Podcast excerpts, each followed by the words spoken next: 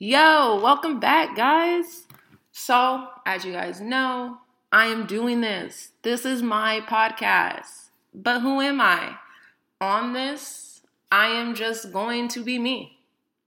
And for the first episode, we are going to talk about that's right, guys, me. So, with me, I am trying to do this. I don't even know what category I fall in, guys. But we're just gonna continue, I guess. I don't know. So, as everybody knows, I am Henny Lynn. I am 31 from the Bay Area. I have three fucking munchkins. And I say fucking munchkins because they drive me insane.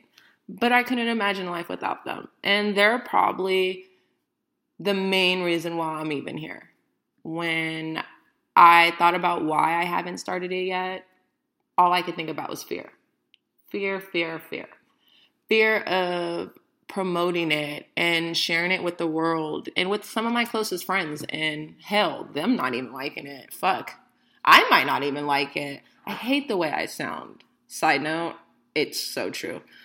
But, you know, I think my kids are really the reason why I'm here. I think if I believe in something and I really want to do it, I have to do it to show them. I have to conquer my own fears so I could tell them not to give up and don't let fear hold them back.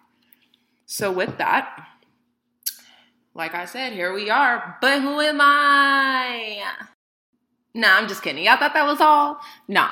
But for this, I think we'll keep it light. I think, you know, we'll just talk about let's talk about friends. How many of y'all have friends that are iffy?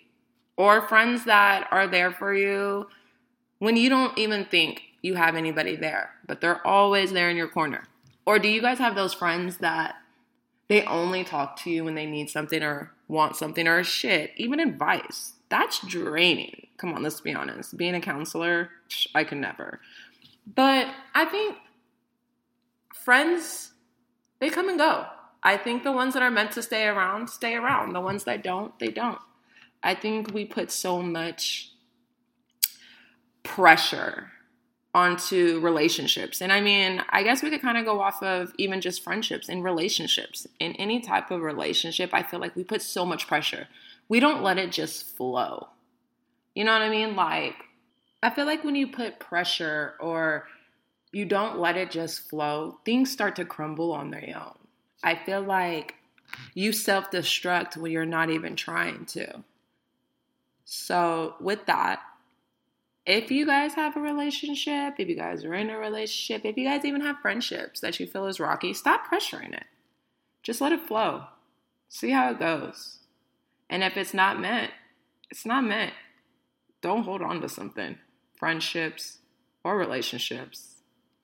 You are worth more. But then again, who am I?